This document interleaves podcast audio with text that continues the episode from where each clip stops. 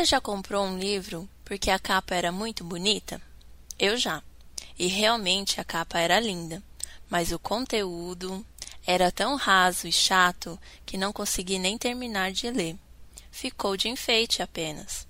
Assim como um mero livro, quantas pessoas nós damos os ouvidos porque parecem ser poderosas, famosas, sábias, inteligentes e até mesmo muito de Deus?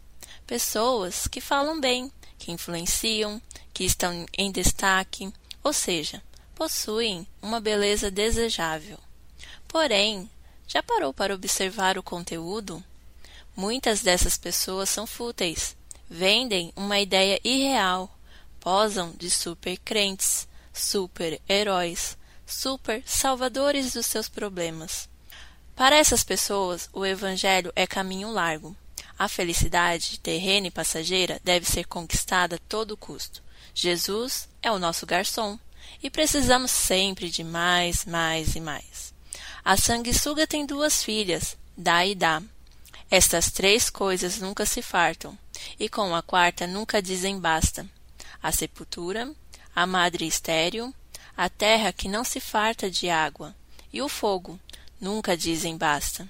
Provérbios 30, 15 ao 16. E você?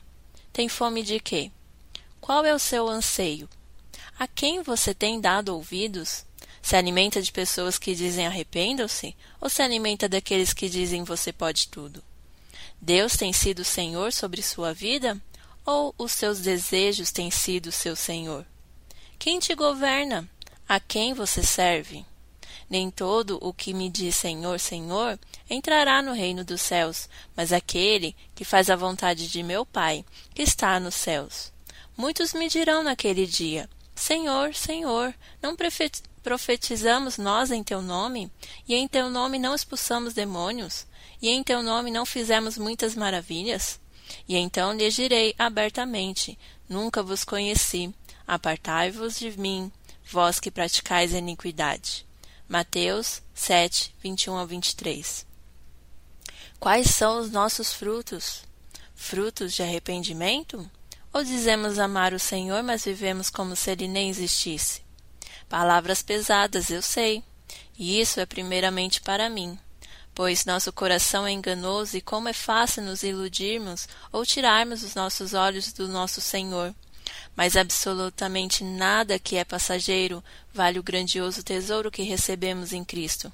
A porta nunca foi larga. Sentimentos são passageiros, e o que mais existe é fogo estranho em nosso meio. Voltemos nossos olhos para o nosso Pai. Busquemos o quebrantamento, o arrependimento e os caminhos que Ele tem para nós. Jesus está voltando. Mas o que nós temos feito com o tempo que Ele tem dado a nós? Que os nossos ouvidos estejam atentos somente ao verdadeiro Evangelho e que possamos andar, assim como Provérbios 4, 26 ao 27 diz: Pondera a vereda de teus pés e todos os teus caminhos sejam bem ordenados. Não declines nem para a direita, nem para a esquerda. Retira o teu pé do mal. E se você foi tocado por essa palavra e deseja abençoar outras vidas, não deixe de compartilhar via WhatsApp. Acesse também nossas redes sociais. No Instagram é palavradodia.app, Facebook Palavra do Dia app e nosso site www.aplicativopalavradodia.com. Fique com Deus e até mais.